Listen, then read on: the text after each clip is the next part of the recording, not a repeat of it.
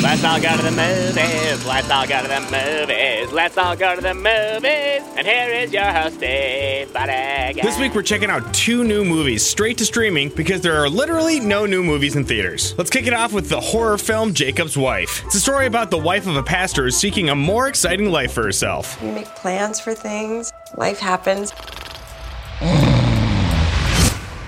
I want to live a bigger life. Bigger life, you say? How about getting bitten by a vampire and turning into one? Is that big enough for you? 40 years I've known this woman.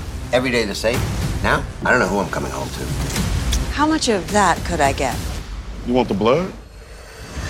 Yes, she wants the blood. Didn't you just hear I said she was a vampire? Jacob's Wife is getting pretty solid reviews, especially for it being a horror flick. Rotten Tomatoes scored Jacob's Wife an 85% certified fresh, but Metacritic only scored it a 57 out of 100. You can get Jacob's Wife on Fandango or Apple TV. The other movie out this weekend is Monday, a romantic drama about a man and a woman who try to turn a weekend fling into a lasting relationship. Let's be roomies. Let's be roomies. What's coming? Everything. Everything?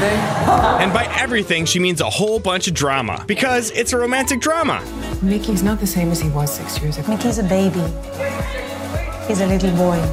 See, that's some drama right there. Monday is getting mixed reviews from critics, with Rotten Tomatoes scoring it a 52%, and Metacritic is a little more generous with a 62 out of 100. You can stream Monday on Amazon Prime Video right now. And that's what's not playing at the movies. You just learned about the movies. You just learned about the movies. You just learned about the movies. Don't you wish you were me? That's Steve.